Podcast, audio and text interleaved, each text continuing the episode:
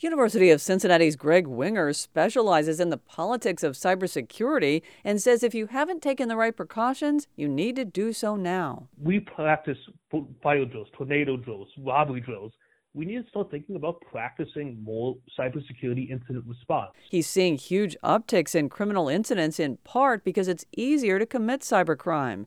Winger says you can even buy pre-packaged ransomware and it's easier to get paid with cryptocurrency. I mean, admittedly, the recent news for crypto hasn't been great, but the ability to take clandestine proceeds from cybercrime, especially ransomware, where they're paid overwhelmingly in cryptocurrency, and to have that actually have value and be able to transfer that into actual currency, that that makes a lot. That makes us a much more easily profitable industry because you can commit a crime, get paid in cryptocurrency, and then be able to both launder that and transfer that into a usable type of asset through increasingly legitimate means.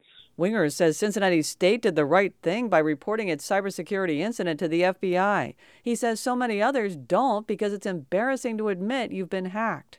Doug Levin is national director of the nonprofit K 12 Security Information Exchange. It's dedicated to helping K 12 school districts protect themselves from emerging cybersecurity risks like ransomware, phishing, and data breaches. And while you may think that there's nothing valuable in student data. After all, why should I care about Johnny or Susie's algebra grade?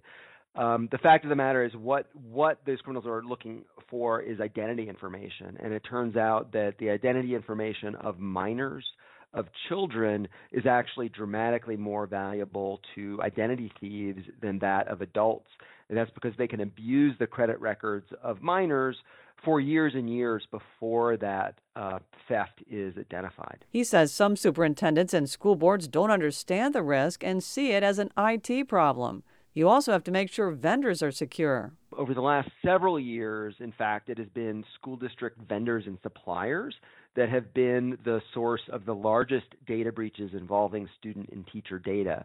And if you think about it, a school district may hold information on, you know, current students and staff and, and maybe former students and staff as well.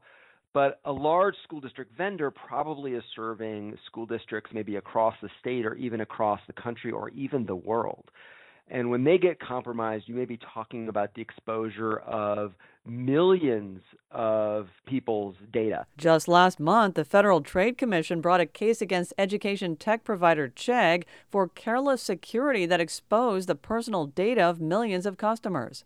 Levin says there is growing interest within school districts to do a better job of defending themselves against those risks. State and federal lawmakers are also paying attention. And I would say if, if folks are not stepping up fast enough, I would hardly be surprised to see new laws passed that would actually require schools and their vendors to do a better job and meet at least some semblance of baseline uh, cybersecurity defensive standards. Right now, there's no legal minimum expectation.